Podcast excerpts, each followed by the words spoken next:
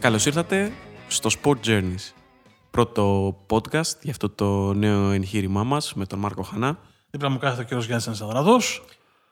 Ιδιαίτερα χαρούμενος για αυτό το project το οποίο Α, μην, υλοποιείται. ξεκινά, μην ξεκινάς, μην ξεκινάς. Δεν αντέχω, μην ξεκινάς. Δεν αντέχω.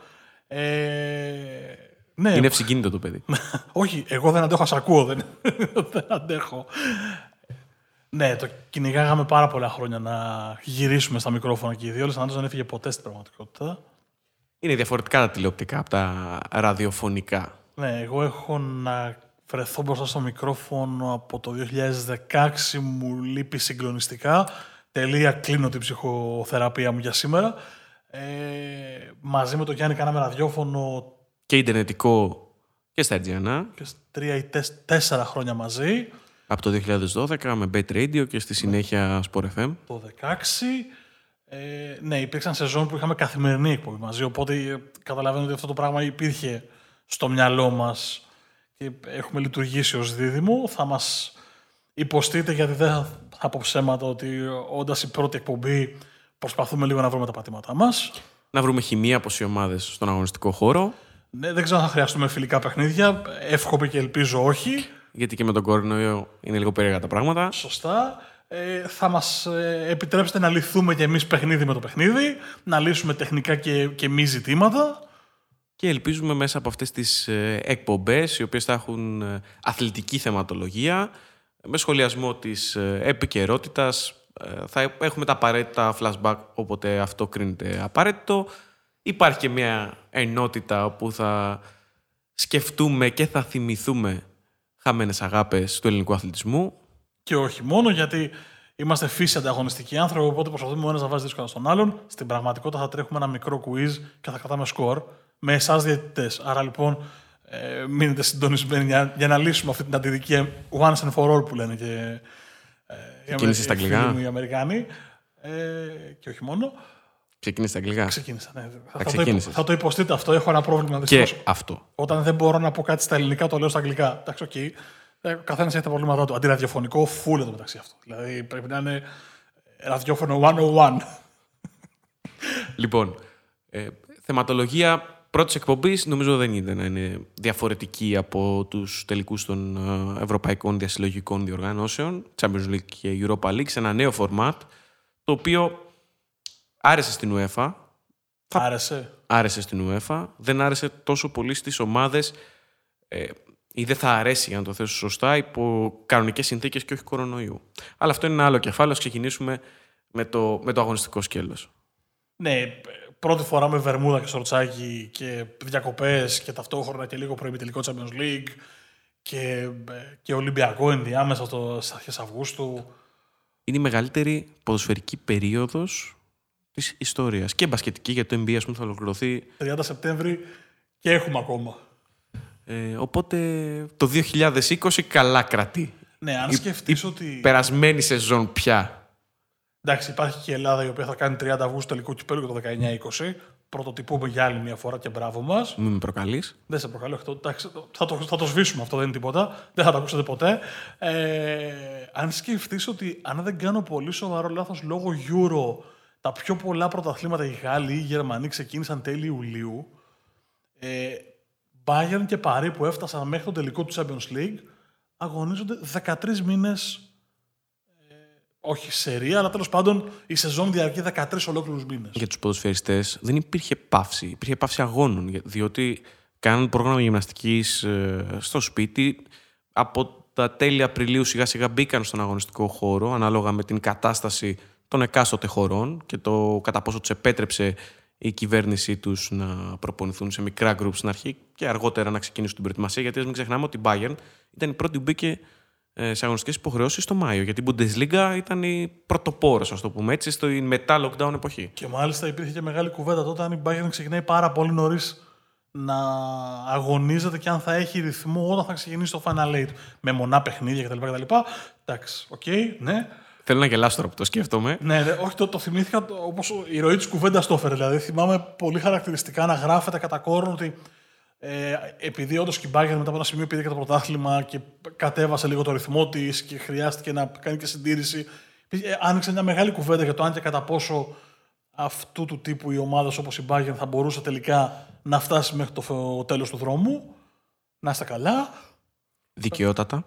Νομίζω ότι ήταν ένα από τα πιο δίκαια φινάλε που έχουμε δει τουλάχιστον τα τελευταία 10-15 χρόνια. Δεν μπορώ να σκεφτώ ομάδα που να είναι τόσο καλή στο κρισιμότερο κομμάτι της σεζόν και το τρομερό με την Bayern είναι ότι επειδή την είχαμε στον όμιλο του Ολυμπιακού, το οποίο πάει ένας χρόνος πίσω και αυτός το έχουμε λίγο.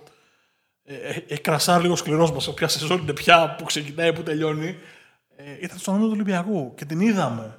Και μάλιστα ο Ολυμπιακός και στο Καραϊσκάκης και στο Μόναχο, ε, όπως λέμε στην καθομιλουμένη, το έπαιξε το μάτς. Δεν, δεν διαλύθηκε. Απλά η Bayern από τη στιγμή που έφυγε ο Νίκο Κόβατς και ανέλαβε ο Χάνσι Φλικ, αλλάζει τόσο συντριπτικά τον τρόπο που αγωνίζεται, που φτάνει τελικά να κατακτήσει το Champions League και να λες ότι ήταν σίγουρα η καλύτερη ομάδα που είδαμε. Νομίζω ότι το σημείο κλειδί της σεζόν, κάνοντας έτσι μια σύντομη ανασκόπηση, είναι η φυγή του Κόβατς, διότι φεύγει το πρόβλημα από τα αποδυτήρια, καθαρίζει η κατάσταση, ξεκαθαρίζει μάλλον η κατάσταση και μπαίνουν πλέον όλοι οι παίκτες σε μια λογική ότι. Οπα, πάμε να δούμε τώρα το αγωνιστικό. Γιατί η πραγματικότητα είναι ότι ε, πήγε με κεκτημένη ταχύτητα από την ποιότητά της στο ξεκίνημα της σεζόν και με την παρουσία του Κόβατς. Δηλαδή υπάρχουν εντυπωσιακά αποτελέσματα, όμως το ποδόσφαιρο το οποίο αποδίδει δεν είναι τόσο καλό και είναι αποτελέσματα ποιότητας ε, ομάδας και ατομική των ε, παικτών. Και όμως είναι τόσο ε, φανερά ομοιογενής που εμένα αυτό μου κάνει εντύπωση. Δηλαδή, το πώς γίνεται μια ομάδα που έβγαλε εκπληκτική ομοιογένεια στην τελική ευθεία. Δηλαδή, καταλάβαινες σχεδόν από τα πρώτα λεπτά ότι αυτή η ομάδα έχει δουλέψει πάρα πολύ μαζί και πάρα πολύ και στις προπονήσεις, στα παιχνίδια και στον τρόπο που φέρεται και στον τρόπο που αντιδράει στα παιχνίδια της. Ακόμα και αυτό όμως ε, δεν μπορεί να γίνει σε δύο μήνες, σε τρεις, σε τέσσερις. Προπάρχει δουλειά. Είχε ένα σταθερό κορμό και ε, αυτός ο σταθερός κορμός αποδίδει στον αγωνιστικό χώρο αυτό που μόλις ε, είπες. Νομίζω ότι η διαφορά στον τελικό ήταν διαφορά εμπειρίας και χημίας. Στο τέλος της ημέρας, δηλαδή, η Paris Saint-Germain με την εικόνα της κυρίως στο τελευταίο μισάωρο σου βγάζει αυτή την έλλειψη ομαδικότητας. Ποιοτικά, αν πάρεις έναν προς έναν τους παίκτες στο ρόστερ της ε, Παρή, νομίζω ότι το ισοζύγιο θα γύρει υπέρ της στο σύνολο των παίκτων. Ε, στην πραγματικότητα όμως δεν είναι ε, τόσο καλή ομάδα όσο η Bayern. Και αυτό φαίνεται, ξαναλέω, στο τελευταίο μισάωρο που προσπαθεί κάθε ένας ε, παίκτης της Παρή ξεχωριστά να κάνει τη διαφορά. Έτσι δεν κερδίζεται ένας ε, τελικός, ούτε μπορείς να αντιμετωπίσεις μια ομάδα του επίπεδου της ε, Bayern; Στη χημεία θα συμφωνήσω απολύτως. Τουλάχιστον, ναι, όχι, θα συμφωνήσω απολύτως. Είναι σίγουρα καλύτερη χημεία της Bayern σχέση με τη Παρή χωρίς αυτό να σημαίνει ότι η Παρή μπορεί να έχει χημεία. Αυτό είναι δεδομένο.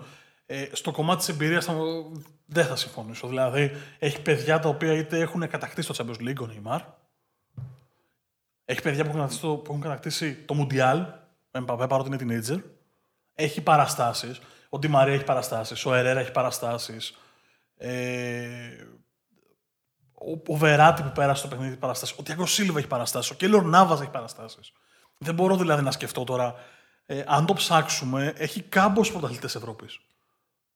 Δεν μπορούμε να συζητάμε δηλαδή για το αν έχουν την εμπειρία, αν είναι παιγμένοι στο υψηλότερο επίπεδο. Είναι 100% παιγμένοι στο, στο υψηλότερο επίπεδο. Ναι, αλλά η εμπειρία σαν ομάδα, συνολικά, όταν καλείσαι αυτές τις παραστάσεις να τις βάλεις να λειτουργήσουν σε ένα σύνολο, δεν απέδωσε σε καμία των περιπτώσεων.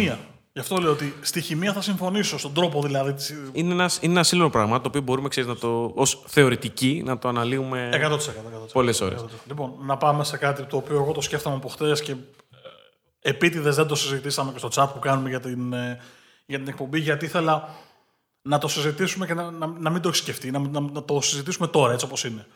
Μ' αρέσει όταν με εκπλήσει πάντα με τις ερωτήσεις του. MVP του τελικού ήταν ο Kingsley Coman για τον γκολ του, για την παρουσία του, γιατί, γιατί παίρνει το 20ο τρόπεό του σε 24, όντας 24 ετών. Μπορώ να τα δεχτώ όλα. Ότι κάνει κατά πολύ καλή εμφάνιση, όλα να τα δεχτώ. Είναι ο MVP. Και αν δεν είναι, ποιο είναι ο MVP.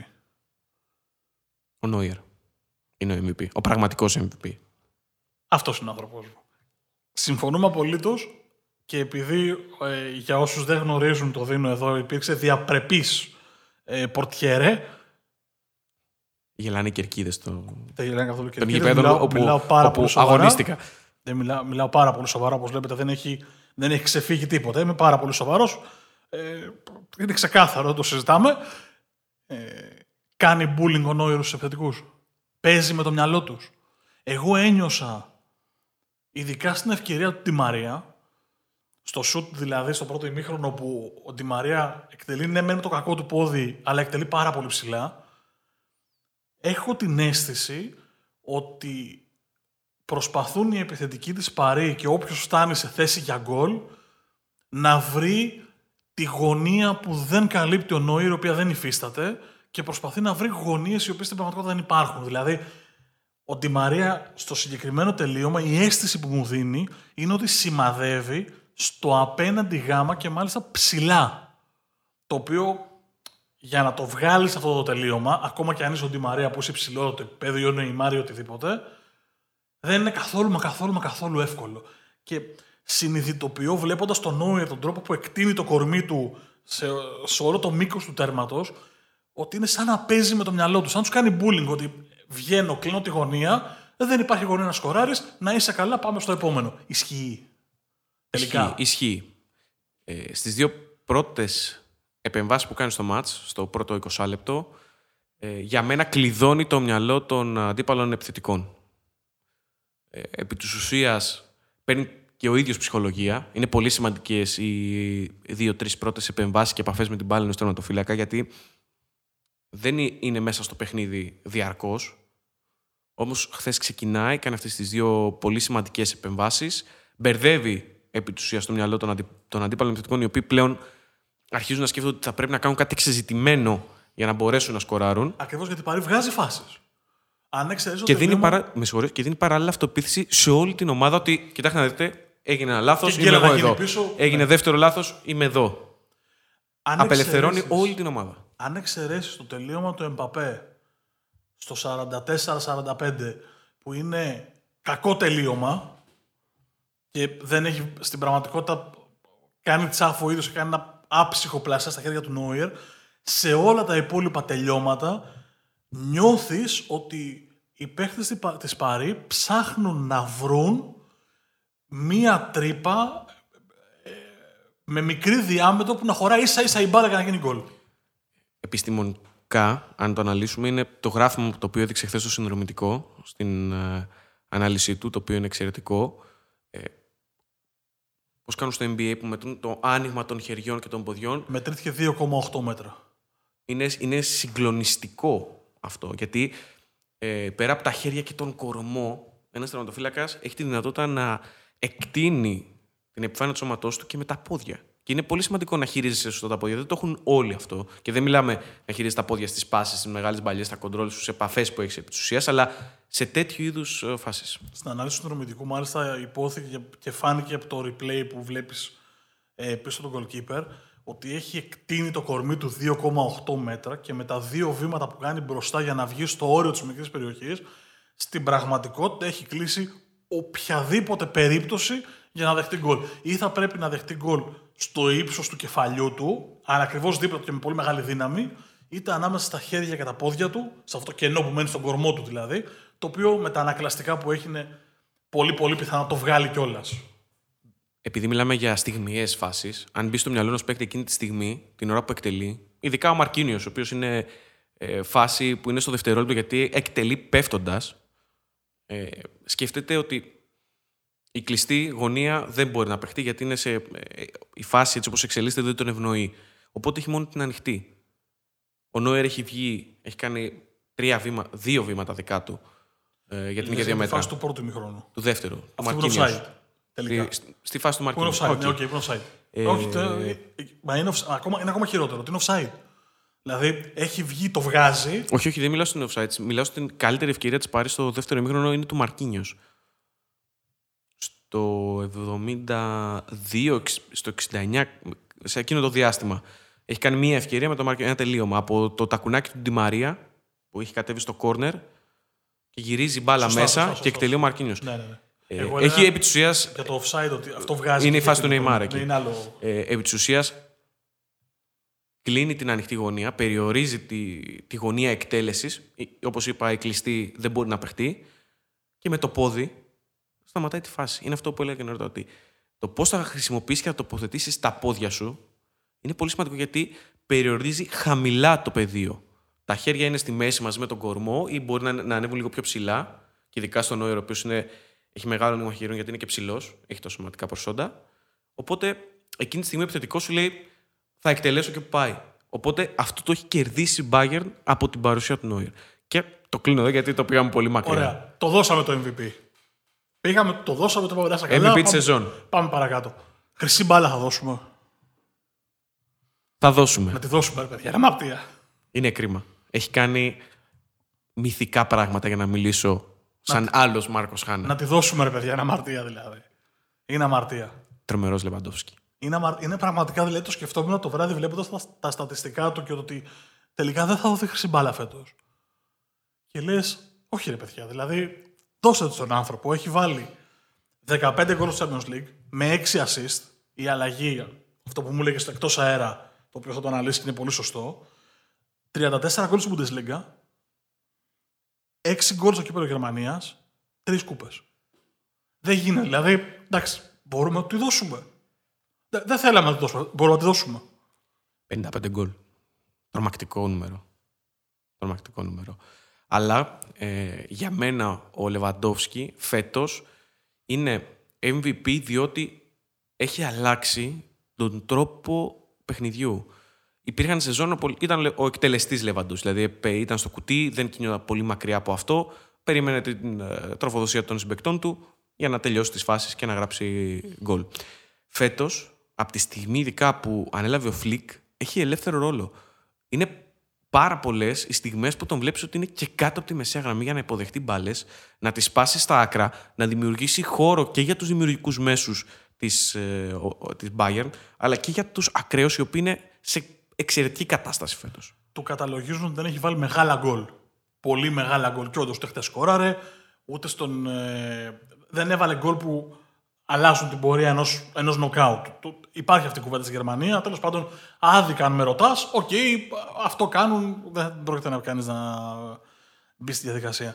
Αυτό που κάνει φέτος, όλη του η χρονιά, ε, συνοψίζεται σε μια φάση κοντά στο τέλος του παιχνιδιού, όπου είναι σε θέση αριστερού back, έλα Παναγία μου, και φεύγει, και, και φεύγει σαν τάκλιν, το οποίο είναι τάκλιν αριστερού back, δεν, δεν είναι ο Λεβαντόφσκι δηλαδή, και φεύγει στο τάκλιν και μέχρι να, να σηκωθεί και να καταλάβουμε ότι είναι ο Λεβαντόφσκι. Λες, δεν, δεν μπορεί να είναι αυτός. Καταρχήν, τι κάνεις εκεί; Τι δουλειά έχεις εκεί, γιατί έχεις γυρίσει τόσο πίσω να πιέσεις; Μπράβο σου, αλλά τι δουλειά έχεις εκεί; Και δεύτερον, τάκλιν τέτοιου επίπεδου δείχνει τη θέληση, τον τρόπο, ε, το mentality που έχει φέτος ο, ο Λεβαντόσκι. Δεν νομίζω ότι το έκανε πάντα, δεν είμαι σημειολόγος του Λεβαντόσκι, δεν θα πω ψέματα. Αλλά η αίσθηση μου ότι φέτος το κάνει λίγο παραπάνω. Και η δεύτερη φάση που μου μένει από το τελικό είναι αυτή η σέντρα που έρχεται από αριστερά στο πρώτο ημίχρονο που έχει το δοκάρι ο Λεβαντόσκι, που είναι μια κάκιστη σέντρα. Είναι σέντρα στην ουσία πίσω του. Τη φέρνει, εκτελεί με το άλλο πόδι σε σχέση με αυτό που κάνει κοντρόλ. Η μπάλα σκάει κάτω εκεί που πρέπει, όπως πρέπει, γκελάρει. Ο Νάβα δεν προλαβαίνει να τη δει, χτυπάει στο δοκάρι και φεύγει.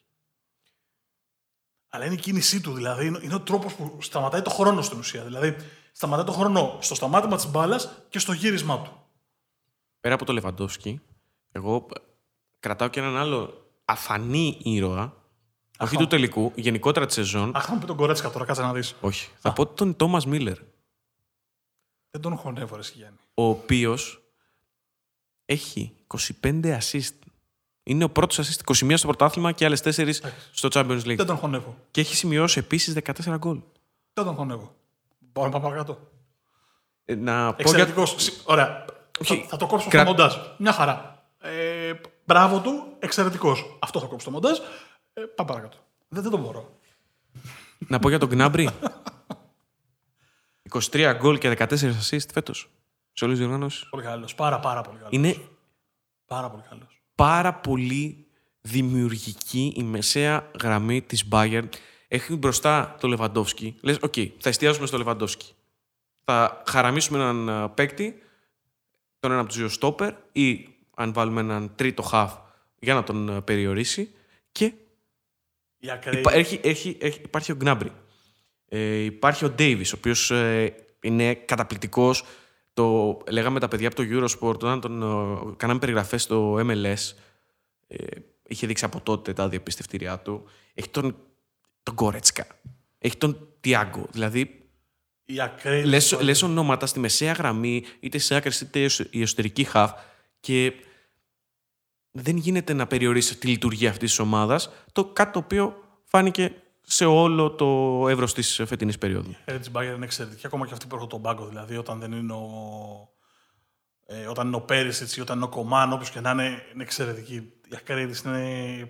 Προσπαθώ να σκεφτώ αν υπάρχει ομάδα με καλύτερους πραγματικούς ακραίους. Ενώ παιδιά που είναι, στην, πραγμα- που είναι extreme, δεν είναι τύπου extreme, παίζω και δεξιά, παίζω και αριστερά, παίζω και στο κέντρο, να παίξω και επιθετικός. Ε, typical extreme. Ε, Η αίσθησή μου είναι ότι προσπαθώ να σκεφτώ ομάδα που να έχει καλύτερα, καλύτερα άκρα από, τη, από την Bayern και ομολογώ ότι δυσκολεύομαι. Δεν- όχι, δεν μπορώ να σκεφτώ. Συνοψίζοντας, για να το κλείσουμε, γιατί έχουμε πολλά πράγματα ακόμα. Ε, ε, νομίζω ότι το γεγονός ότι κατακτά μόνο με νίκες στο Champions League είναι αρκετό για να δείξει την ε, ποιότητά της σαν ομάδα αλλά και επιμέρους των ε, παικτών. Όχι, ήταν η καλύτερη ομάδα του, του τουρνουά. Δεν, δεν νομίζω ότι αφορά μόνο τις 11 νίκες. Αφορά την εικόνα που σου αφήνει στο χορτάρι. Ε, αφορά το ότι θα λες ότι είδα την Bayern του 20 να βάζει 8 γκολ στην Παρσελώνα, ε, να βάζει 3 στη Λιόν σχεδόν ε, άνετα. Εφτά να στην βάζει τότε 7 στην Tottenham. Και το κυριότερο, και αυτό ήταν που. για- Με αυτό, νομίζω ότι με αυτό αξίζει να κλείσουμε. Κάνει το ματς 1-0. Έχει κινδυνεύσει, δεν έχει κινδυνεύσει. Οκ, το αναλύσαμε, δεν έχει καμία σημασία. Κάνει το ματς 1-0. Και από εκείνο το δευτερόλεπτο και μετά συνειδητοποιείς ότι το ματς μπορεί να γίνει κάλλιστα 5-0 και όχι 1-1. Είναι τέτοια η σιγουριά της, είναι τέτοιο το, το στυλ της, είναι τέτοια η εμπιστοσύνη της ομάδας στο πλάνο της, που συνειδητοποιείς ότι είναι τόσο σίγουρη για αυτό που κάνει, που δεν γίνεται. Ακόμα και ένα-ένα να γινόταν κάποια στιγμή, η Bayern θα έβαζε ένα δεύτερο γκολ και θα τελείωνε. Για το Seville League τι έχεις να πεις; Έκτο. Seville League πρέπει να δοθεί ο τίτλος νομίζω. Εξαιρετικά αφελής είναι στο τελικό. Ε, Εγώ αυτό λέω, δεν έχω να πω κάτι άλλο. Παράξενο για ομάδα Κόντε. Ναι, εντάξει, διαβάζαμε στην Ιταλία ότι είναι ενδιαστάση εντός εισαγωγικών με τη διοίκηση, ε, ότι δεν είναι πολύ καλά τα αποδητήρια. Κρίμα για τον Λουκάκου, να σου πω την αλήθεια. Έχει κάνει μια σεζόν στην οποία είναι ταυτόσιμη με την πρώτη σεζόν του Ρονάλντο. Ένα είναι ο Ρονάλντο, δεν θα, δεν θα χαλάσουμε τώρα τα ιερά και τα όσια. Ένα είναι ο Ρονάλντο. Ο άλλος είναι Κριστιανό. Μπράβο, ένα είναι ο Ρονάλντο. Ε, στην πρώτη σεζόν με την Ίντερ. 98, αν δεν κάνω πολύ σοβαρό λάθος. Ε, είναι παρόμοια στον 34 γκολ, ένα γκολ ανά 110 λεπτά. Σούπερ ο Λουκάκου. Ε, Είναι ο μοναδικός λόγος που ομολογώ ότι όταν τελείωσε το μάτσο είπα ότι είναι και με αυτό το γκολ δικό του δηλαδή. Είναι όλο. Που Λες, γιατί τώρα σε- να σε πουλήσει έτσι; Έχοντας υπάρξει σε μικρό επίπεδο παίκτης και με παρουσία στα αποδητήρια, έχω να σου πω ότι ανεξαρτήτως το πώς είναι οι σχέσεις του προπονητή με τη διοίκηση, οι ισορροπίες στα αποδητήρια, όταν μένεις να παίξεις ένα τέτοιου είδους παιχνίδι, όλα πηγαίνουν περίπατο. Δεν υπάρχει η παραμικρή υπόνοια ότι μπορεί να ήταν πιο χαλαρή λόγω αυτή, αυτών των γεγονότων ή ο Κόντε να αμέλησε λίγο περισσότερο το τακτικό κομμάτι επειδή μπορεί να φύγει ή έχει έρθει σε ρήξη με τη διοίκηση. Όταν μπαίνει σε ένα τελικό ευρωπαϊκής διοργάνωσης δεν υπάρχει τίποτα. Είναι το παιχνίδι αυτό καθε αυτό. Τα υπόλοιπα μπορούμε να τα συζητήσουμε ε, εν ευθέτω χρόνο, μετά το match, πριν το match. Μου Θα τα δεχτώ όλα, αλλά την ώρα του παιχνιδιού και δεις έναν τελικό, επαναλαμβάνω, δεν υπάρχει τίποτα όλα αυτά. Είναι delete και πάμε στο match. Ένιωσα στο 90 λεπτό ότι η Σεβίλη ήταν πιο καλά προετοιμασμένη, πνευματικά και άστο το τακτικό. Εγώ μαζί σου το αφήνω, το αφήνω εκτός το τακτικό. Δεν ένιωσε ότι στο σύνολο του παιχνιδιού η Σεβίλη ήταν δεν το μπορώ το πιο έτοιμη, γιατί συμφωνώ απολύτω μαζί σου. Όταν πάω να παίξει ένα τελικό, πας να παίξει ένα τελικό. Δεν υπάρχει τώρα το ε, αν θα συγκεντρωθώ ή όχι. Υπάρχει το αν έχω κούραση, αν έχω αδειάσει ψυχολογικά. Αυτά υπάρχουν, υφίστανται. Αλλά το, το δεν θα μπω συγκεντρωμένο δεν, είναι λίγο παράξενο. Και ομολογώ δεν έχω παίξει επαγγελματικά μπάλα για να μπορώ να εκφέρω ασφαλή γνώμη. Αλλά σε όλο το παιχνίδι ένιωθα ότι η Σεβίλη ήταν ένα κλικ πιο μπροστά από ό,τι συνέβαινε. Νομίζω ότι συνολικά η Σεβίλη ήταν η καλύτερη ομάδα της οργάνωσης. Και ειδικά μετά τον κορονοϊό. Δηλαδή μετά, μάλλον για να το πιο σωστά, γιατί ο κορονοϊός εξακολουθεί να, να εφίσταται, ε, μετά το lockdown. Έχουμε μια ομάδα ε, η οποία δεν ιτήθηκε. Και δεν είναι μικρό το εύρος παιχνιδιών. Είναι 15 μάτς. Έχει 10 νίκες, 5 ήττες και κράτησε ε, 9 φορές απαραβία στην αιστεία της στο διάστημα αυτό. Έχει κάνει καταπληκτική δουλειά ο Λοπετέγγι. Καταπληκτική δουλειά. Και νομίζω ότι είναι ε, η δικαίωση αυτού του ανθρώπου και της δουλειάς του διότι έμπλεξε σε έναν ε, σε μια κόντρα που υπάρχει στο ισπανικό ποδόσφαιρο, όντας ε, με την εθνική ομάδα της Ισπανίας, ανακοίνωσε τη μεταγραφή του στη, στη Ρεάλ, αναγκάστηκε να παρετηθεί μετά από αυτό, λίγο πριν ξεκινήσει η, τελική φάση. Πήγε στη Ρεάλ, δεν μπόρεσε να διαχειριστείς τα αποδητήρια, γιατί υπήρξε και μια ε, κόντρα με τους Ισπανούς ποδοσφαιριστές και όλο αυτό που έγινε με την εθνική την τελευταία στιγμή. Ε, Πέρασε, λοιπόν, έφτασε ξανά στο μηδέν, ας το πούμε έτσι, και βρήκε την ηθάκη του στην Ανδαλουσία για να φτάσει να κατακτήσει έναν ευρωπαϊκό τίτλο. Όλος ο τελικός, για μένα και όλο το συνέστημα που σου βγάζει το ποδόσφαιρο, ένας τελικός, τα συναισθήματα και όλο αυτό το, όλη αυτή η χαρά, η λύπη, η συγκίνηση που παίρνεις, όλα αυτά συνοψίζονται στο βλέμμα του Λοπετέγκη την ώρα που παίρνει την μπάλα ο διαιτητής και σφυρίζει και τελειώνει το μάτς που πέφτει στα γόνατα, που δακρύζει, που καταλαβαίνεις ότι πλέον σπάει εντελώς διότι έχει ζήσει όλο αυτό που λες, έχει ζήσει από την κορή, έχει, έχει φτάσει 48 ώρες από το να οδηγεί στην Ισπανία σαν ένα μουντιάλ. Δηλαδή, δεν, δεν, ειλικρινά δεν μπορώ να σκεφτώ πώς συνεχίζεις μετά όταν ε, κακά τα ψέματα, ο απότερος στόχος ω προπονητή ενός ποδοσφαιριστή είναι να παίξει στο πιο υψηλό επίπεδο και να παίξει ένα μουντιάλ. Νομίζω ότι οι πιο πολλοί ποδοσφαιριστές μετά το Champions League λένε να, να παίξω σε ένα μουντιάλ. Είναι το παρόν να παίξω σε ένα μουντιάλ. Ειδικά παίξει που είναι από μικρότερες εθνικές ομάδες. Και ο Λεπετέκη έχει την ευκαιρία να προπονήσει την εθνική Ισπανίας. Όποια και αν ήταν, που δεν ήταν φαβορή, αλλά ήταν η εθνική Ισπανίας.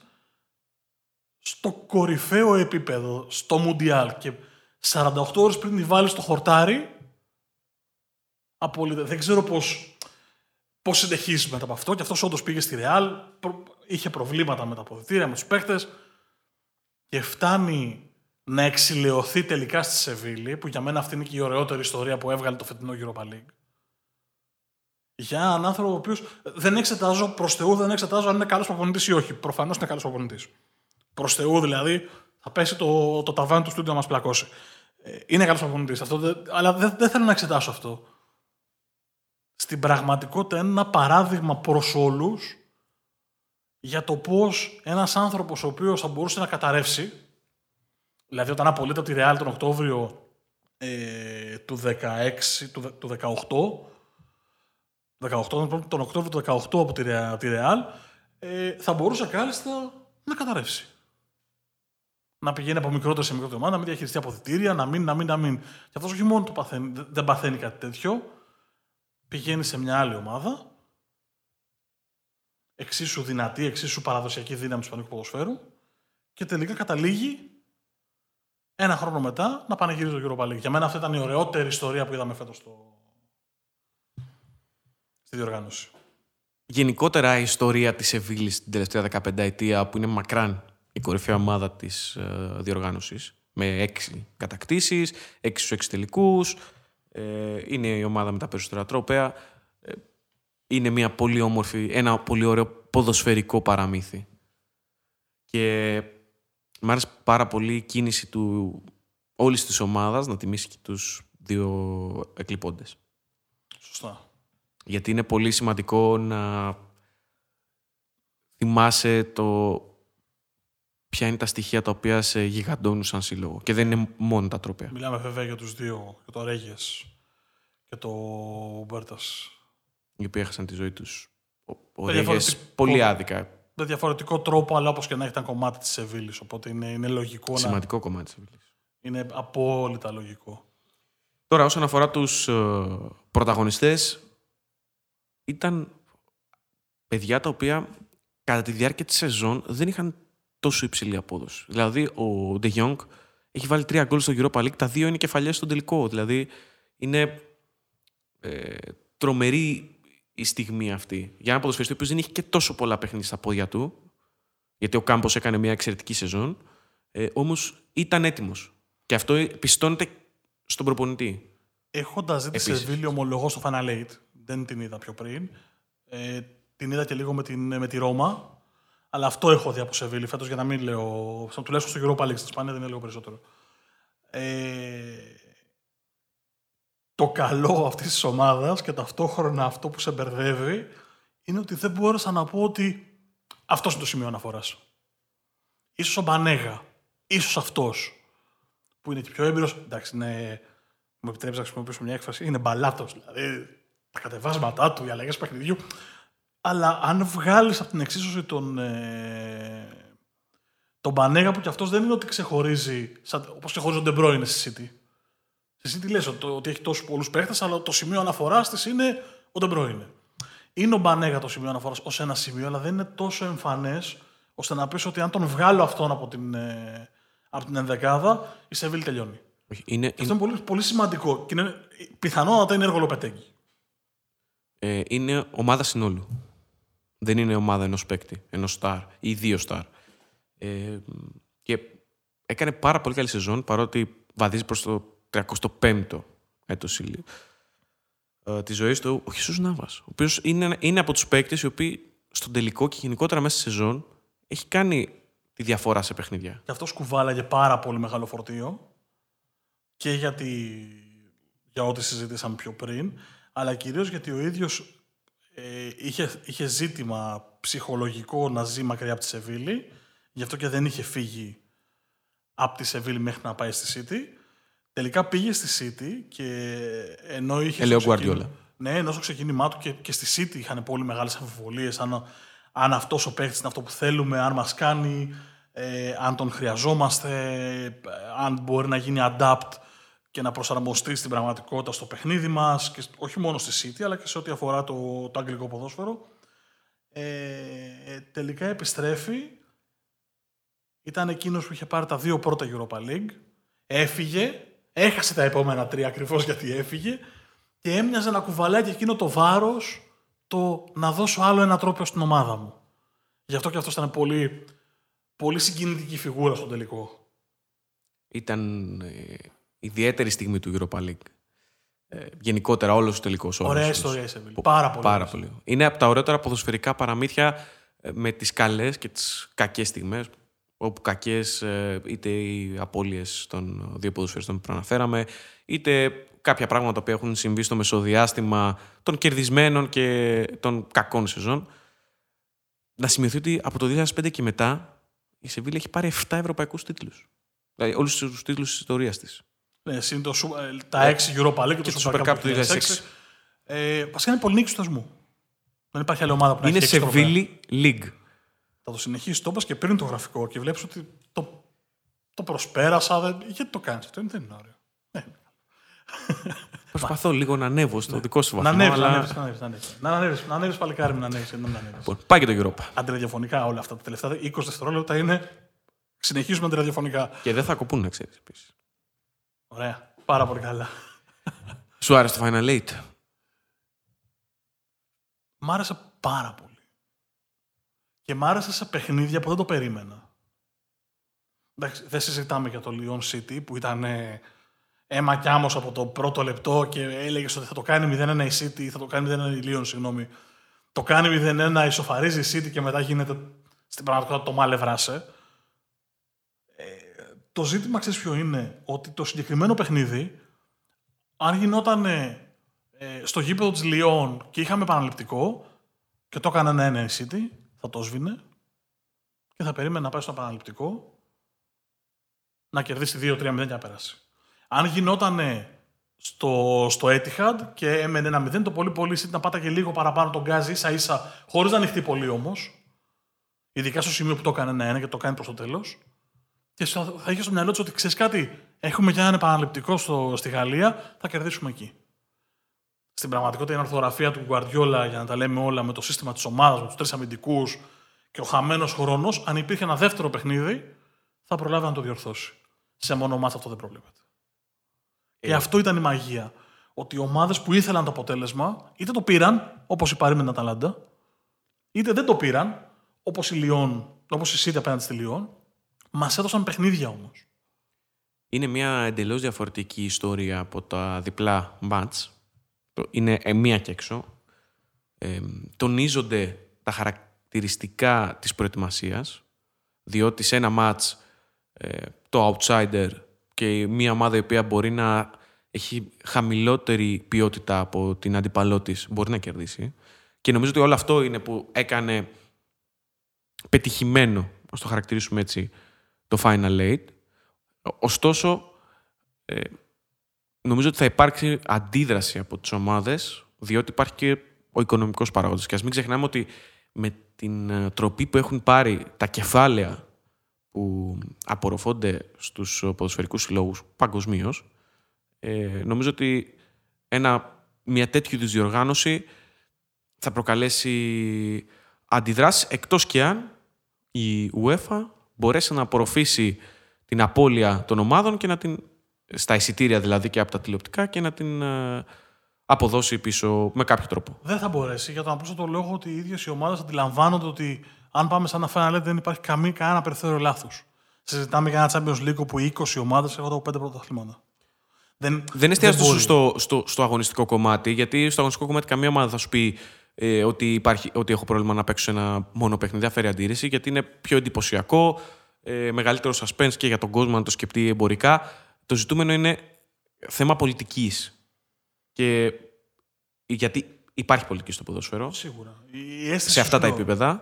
Και νομίζω ότι ε, υπό αυτό το πρίσμα θα υπάρξουν αντιδράσεις. Στο αμυγός αγωνιστικό και στο μάτι το δικό μας που παρακολουθούμε και δεν είμαστε παράγοντες μιας ομάδας, ε, είναι το καλύτερο φορμάτ για μένα.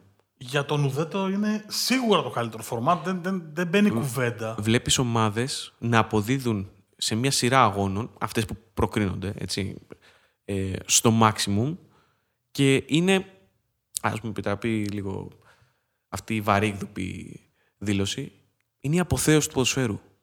Γιατί τα, ε, τα πάντα είναι ανοιχτά. Δεν μπορείς να πεις κάτι προκαθορισμένο. Σε ένα παρή Αταλάντα, διπλό παιχνίδι, μπορείς να πεις ότι η παρή θα το κυνηγούσε. Θα είχαν ένα 0.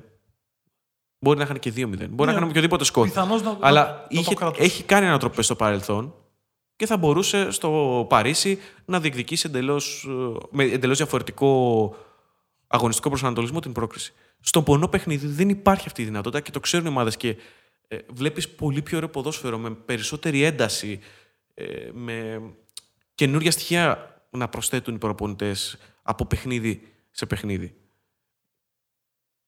Για να το κλείσουμε, επειδή εκπέμπουμε στο ίδιο κύματο, είναι το ιδανικό για μένα, το Final Eight. Και εγώ απλά διαφωνώ στον τρόπο που συζητάμε για το γιατί δεν θα συμβεί. Πιθανώς να μην συμβεί για τα οικονομικά, αλλά ακριβώς επειδή είναι μια διοργάνωση έτσι όπως την είδαμε τώρα, αν μπει στην κουβέντα για να συνεχιστεί, που δεν υπάρχει κανένα περιθώριο στο λάθος. Δηλαδή ο Γκουαρδιόλα έκανε 25 λεπτά λάθος. Δεν έκανε, δεν έκανε κάποιο έγκλημα και έμεινε εκτός. Ε, οι ίδιοι δυνατοί, οι ίδιοι ισχυροί του ποδοσφαίρου και μιλάω τώρα για τη City, τη Real, την Barcelona, την Bayern, ε, δεν θα μπουν στη διαδικασία να πετάξουν τα σκουπίδια μια ολάκερη σεζόν μόνο και μόνο επειδή μπορεί να έγινε ένα λάθος σε ένα μόνο παιχνίδι. Θα το πάνε στα διπλά γιατί παραδοσιακά στα διπλά παιχνίδια ο ισχυρός είναι αυτός που, που ευνοείται. Το είδαμε, μην πας μακριά. Ακόμα και στο μπάσκετ το βλέπουμε. Το, τα Final Four πάντα έχουν εκπλήξεις. Ότι η Τσέσσεκα εδώ και 10 χρόνια συζητάει ότι γιατί να μην έχουμε playoff, γιατί είναι ισχυρότερη. Και να μην ξεχνιόμαστε γιατί έγινε τον Ιούνιο και κοντεύουμε Σεπτέμβριο, αλλά να το θυμηθούμε. Πρωταθλήτρια Ισπανίας φέτος στο μπάσκετ η Μπασκόνια. Ούτε η Μπαρσελόνα, ούτε η Ρεάλ. Γιατί στο μονό παιχνίδι, στη βραδιά, η Μπασκόρη αποδείχθηκε καλύτερη. Τίποτα, χάθηκε η φωνή μου και ξαναήρθε, είναι όλα καλά. Ε, Ένα, ένα μικρό εγκεφαλικό ήταν, όλα καλά. Συνεχίζουμε. Λοιπόν, ε, να αλλάξουμε κεφάλαιο. Ναι, κανονικά το δεύτερο κομμάτι της εκπομπής θα ήταν το κομμάτι του flashback. Θα ψάχνουμε δηλαδή ένα γεγονός ή τα γενέθλια κάποιου, να το συζητάμε, να τον θυμόμαστε, να βλέπουμε τα επιτεύγματά του. Ή μπορεί μια ολόκληρη εκπομπή να είναι flashback. Σωστά, η μια ολόκληρη εκπομπή. Κάτι ξέρει αυτό το boy που έλεγε ο Κώσο Βουτσά σε μια. Όχι, δεν το έλεγε ο Βουτσά. Το έλεγε ο πατέρας του Βουτσά στην, ε, στην ταινία. Ε, κάτι, αυτό το boy κάτι ξέρει. λοιπόν. Ε, ξαναβρίσκω τον ρυθμό μου. Για πρώτη εκπομπή θα μας επιτρέψετε να μην έχουμε flashback, γιατί την Κυριακή ήταν τα γενέθλια του Kobe Bryant. Και έχουν χυθεί τόνοι μελάνι για το τι εστί Kobe. Μπορώ το να μοιράσω ποιος μια, ήταν. μια ιστορία; Είμαι βάρδια στο κανάλι και έχω βάρδια δελτίων. Είμαστε μαζί με τον Παντελή Λουκίδη και παρακολουθούμε τη ροή των ειδήσεων για να κάνουμε την παραγωγή, για να βγει στον αέρα το δελτίο στις 12 και 10, αν θυμάμαι καλά. Και βγαίνει το πρώτο tweet ότι έχει, γίνει, έχει συμβεί αυτό. Ε, κοιτάζω τον Παντελή, με κοιτάζει και μου λέει είναι fake news. Και έχω συμβεί στο παρελθόν με- και με άλλους ε, αστέρες, όχι μόνο του αθλητισμού, και της μουσικής σκηνής ε, και του πολιτικού.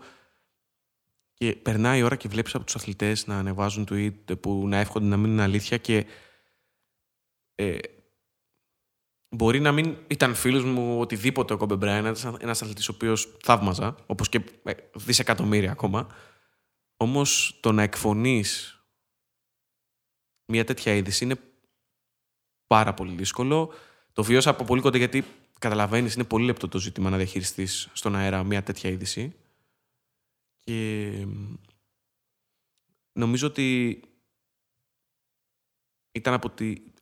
ή- ήταν η δυσκολότερη στιγμή πάνω στη δουλειά που έχω, που έχω βιώσει. Αυτή και ο θάνατος του Μπιόρν Λάμπρεχτ στο γύρο της Πολωνίας πέρσι, όπου δυστυχώς έτυχε να το κάνω live, ας πούμε. Ε, σε ό,τι αφορά τον Γκόμπε, η αλήθεια είναι ότι οφείλω μια δημόσια συγγνώμη σε ένα πολύ καλό συνάδελφο και φίλο, ο οποίος μου το έστειλε στο, στο Messenger. Ε, μπιπ, μπιπ, μπιπ, μπιπ, έφυγε ο Κόμπι. Είχε πολλές, πολλά μπιπ το, το, η αρχή του μηνύματος. Ε, το απάντησα με ακόμα περισσότερα μπιπ γιατί ήμουν βέβαιος ότι είναι fake news και όσο προχώραγε η βραδιά και συνειδητοποιούσα ότι αυτό το πράγμα δεν είναι fake news, ειδικά ένα διάστημα που συζητήθηκε ότι μπορεί να ήταν όλη η οικογένειά του μέσα. Εκεί κάπου έλεγες ότι δεν μπορεί να συμβαίνει αυτό. Ε, γι' αυτό και δεν θα έχουμε flashback λοιπόν. Έτσι, για το, το συζητήσαμε όταν τα γενέθλια του Κόμπι. Και το αφήνουμε εκεί, γιατί τελικά η θνητότητα που έχουμε ως άνθρωποι δεν λογαριάζει φήμη, χρήματα, δόξα κτλ. κτλ. Μπα 42 χρονών και να συμβεί. Λοιπόν, εντάξει, το, το βαρύναμε. Λοιπόν, Τέλος το... χαμένες αγάπες, έλα, γιατί ναι, πρέπει πρέπει να να αλλάξουμε πάμε. λίγο κλίμα. Θα ξεκινήσω, να ξεκινήσω. Καταρχήν, περίμενε. Να πούμε στον κόσμο τι, τι κάνουμε. Λοιπόν, Έχουμε διαλέξει ο καθένας από εγώ έναν παίχτη, ο Γιάννης έναν παίχτη, έναν προπονητή, έναν τέλος πάντων ένα πρόσωπο του αθλητισμού, ο οποίος δεν είναι απολύτως στα φώτα της δημοσιότητας αυτή τη στιγμή. Αυτός είναι ο μοναδικός κανόνας, γι' αυτό και λέγεται χαμένες αγάπες. Δίνουμε στοιχεία ο ένας στον άλλον και προσπαθούμε να βρούμε τον αθλητή που έχει ε, σκεφτεί και έχει ψάξει είτε ο Γιάννης είτε εγώ. Και κρατάμε σκορ. Αυτό το πράγμα θυμάστε, κρατάμε σκορ. Ε, το, πράγμα θα, το πράγμα θα εκτραχυθεί πολύ γρήγορα. Δηλαδή, θεωρώ ότι δεύτερη, τρίτη εκπομπή Στον πίνακα ανακοινώσεων που έχουμε τοποθετήσει εδώ στο στούντιο, θα τραβάμε μια γραμμή. Έχουμε ένα χαρτί απέναντί μας. Αν κλέψεις, θα σας το πω. Γιατί είναι... μπορεί να ξεφύγει το πράγμα. Είναι πολύ ανταγωνιστικός αυτός ο άνθρωπος. Αλλά είναι σίγουρο ότι θα το κερδίσω. Δηλαδή, η αποδόση είναι θα υπέροχη. ξεκινήσεις; Ναι. Πάμε. Καταρχάς να πω ότι είναι πλέον 40 ετών. Οκ, άρα είναι γεννημένος στο 80. Έχει αγωνιστεί στην Ελλάδα Ωραία. κάποιους μήνες. Κροάτης. Οκ. Χαφ. 1,86. Θα σου πω λίγο την, την πορεία της καριέρας του, μήπως, μήπως και. Ξεκίνησε Κροάτης, όπως είπα στο ξεκίνημα, στην Όσιγιεκ, που έπαιξε από το 97 έως το 2000. Εκεί έκανε το ξεπέταγμα. Μάλιστα το 98 ψηφίστηκε και ως ανερχόμενος αστέρας του κροατικού ποδοσφαίρου. Από το 2000 έως το 2003 αγωνίστηκε στην Leverkusen και για λίγο στο τέλος του 2003 πριν φύγει στην δεύτερη ομάδα της Leverkusen η οποία είναι στην ε, Regional League, στην τέταρτη κατηγορία. Με συμμετοχή στις πολύ καλές σεζόν της Leverkusen Θυμίζω είναι η διετία που φτάνει ακριβώς, τελικό Champions League. και χάνει το πρωτάθλημα οριακά στη, στη, στη Γερμανία και μάλιστα ε, δεν είχε συμμετοχή στο τελικό Champions League, ήταν εκτός αποστολής, όμως είχε πάρει πέντε συμμετοχές εκείνη τη σεζόν. Μετά η Leverkusen πηγαίνει στην Στουτγάρδη, όπου εκεί αρχίζει σιγά σιγά να επανακάμπτει. Τα καλύτερα χρόνια της καριέρας του είναι στη Βέρντερ του Τόμας Σαφ, από το 2005 στο 2011, εκεί που κατέγραψε 90 συμμετοχές, πέτυχε 5 γκολ. Παρόν στον τελικό του UEFA κόντρα στην Σαχτάρ, στον πάγκο δεν αγωνίστηκε. Μάλιστα σε αρκετά παιχνίδια έπαιξε δίδυμο με τον Τζιόλι, που ήταν εκείνη τη σεζόν του τελικού του UEFA στην ομάδα της Βρέμης. Είχε ένα κομμάτι δανεισμού στην Γκέτσλερ, λίγο πριν αποχωρήσει από την Βέρντερ, το 2011 έρχεται στον Άρη. Με την Πανοκρουσίας, γιατί είναι ένας παίκτης ο οποίος έχει συμμετοχή στο τελικό του UEFA, ε, με πολύ καλές σεζόν με, στην Βέρντερ. Έρχεται λοιπόν ένα παιδί, ένα 86, κάνει τεμπούτο με τον Ολυμπιακό.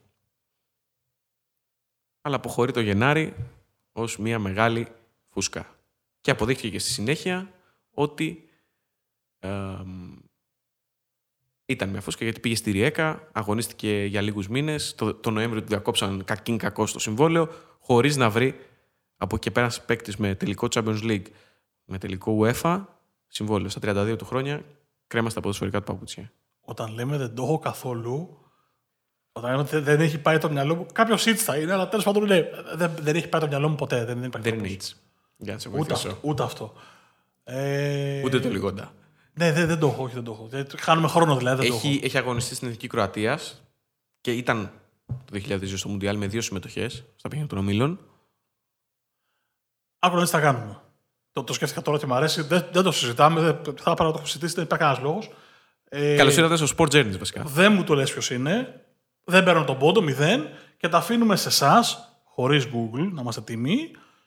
Στο σχόλια του podcast στο facebook, το instagram και το twitter. Γράψτε μας το, το όνομα του παίχτη, χωρίς google όμως, να είστε τιμή. Δεν το έχω, όχι, δεν το έχω, δεν το έχω, δεν το έχω καθόλου. Δεν το έχω καθόλου. Δεν λέω το όνομα. Όχι, όχι, τίποτα, τα αφήνεις. Στο δείχνω βασικά. Πρέπει να το δείξεις τώρα, γιατί έχεις βάλει. Τι λες, όχι ποτέ, ποτέ, ποτέ. Δεν υπήρχε τρόπος.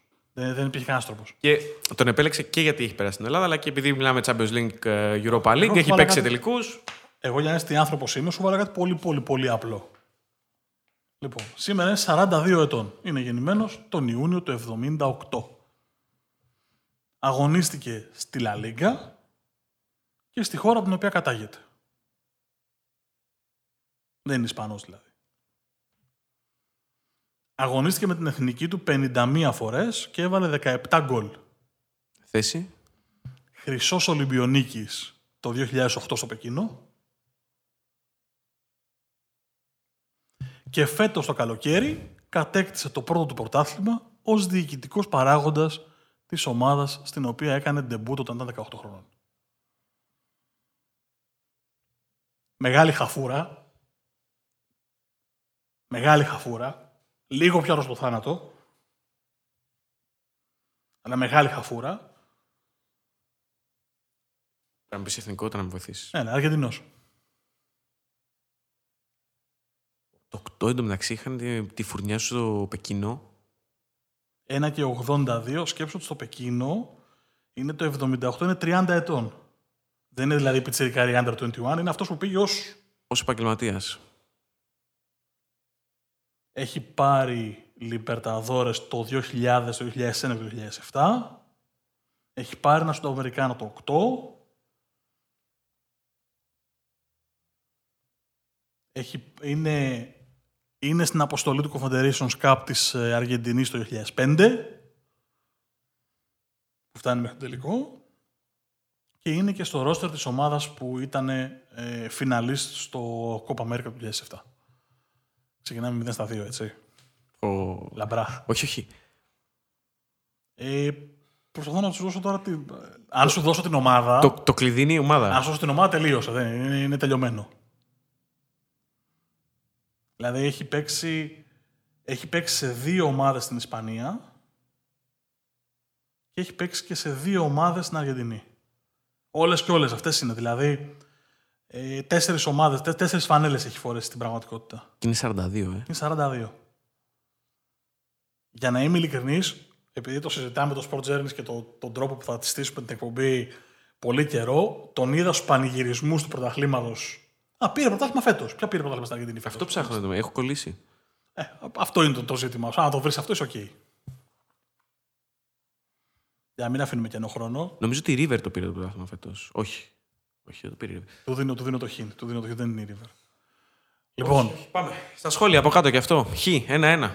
0-0, 0 Όχι, δεν είμαστε. Αφού είμαστε χαμένοι. Ε, δεν μπορούμε να Εντάξει, μηδέν. ξεκινήσουμε. Ε, Δεν θα πάρουμε πόντο. Τι. 0 στα 1. 0-0. Μέδεν, μέδεν. Εν τω μεταξύ έχει γέλιο ότι και οι δύο ξεκινήσαμε στη λογική εντάξει να πούμε κάτι που θα το βρει, να ξεκινήσουμε πρώτη εκπομπή να είναι ωραία. Και καταλήγει στα σχόλια εξαιρετικά. Στον δείχνω κιόλας ποιος είναι. Και τώρα κάπου πέφτει από την καρέκλα. Ναι, έπεσε από την καρέκλα. Αυτό το ντουπ που ακούσατε ήταν ο, ήταν ο Σαδράτος που έφυγε από την καρέκλα.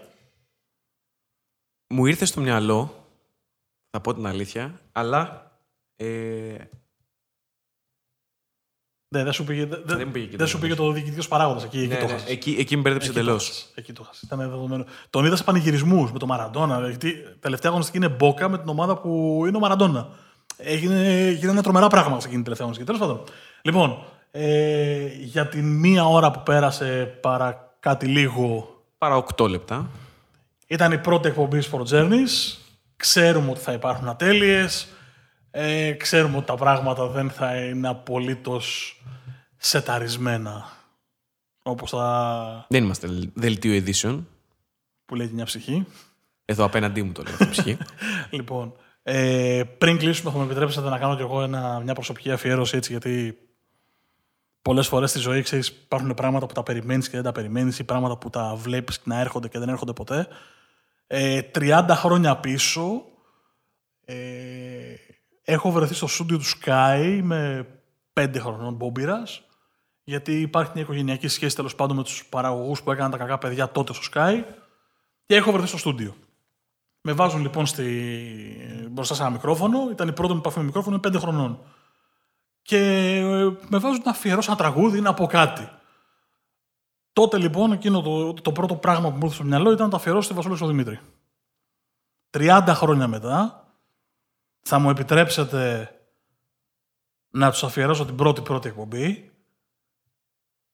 σε δύο ανθρώπους που με μάθανε πολλά από τα πράγματα που τελικά καθοδήγησαν όλη μου τη ζωή και που με έμαθαν ότι όταν κάνω όνειρα πρέπει να τα υποστηρίζω, να τα στηρίζω και να τα κυνηγάω μέχρι το τέλος. Αυτό. Να είστε καλά. Ήταν ο κύριος Γιάννης Ανεσταβράτος απέναντί μου. Ο κύριος Μάρκος Χάνα. Το podcast θα το βρείτε στα social media του Sport Journeys, στο Facebook, στο Twitter και στο Instagram και στο YouTube. Κάντε ένα subscribe, δεν κοστίζει τίποτα. Ε, ε, sportspavlajourneys.gr και εκεί το επεισόδιο και τα κείμενά μας με ό,τι... Ε, Ό,τι μας, τραβάει κατέβει το στο, ενδια- το- ό,τι μας κατέβει στο κεφάλι βασικά. Ναι, ναι, Για- αυτό. α, γιατί αυτοί είμαστε. Συγγνώμη, δηλαδή προσπαθούμε να παρουσιάσουμε ένα προφίλ στον κόσμο. όχι, Όχι, με αυτοί ό,τι- είμαστε. Με ό,τι μας ανεβοκατεβαίνει στο κεφάλι. Να είστε καλά. Ξανά μαζί θα είμαστε την επόμενη εβδομάδα. Να είστε όλοι καλά. Γεια σας.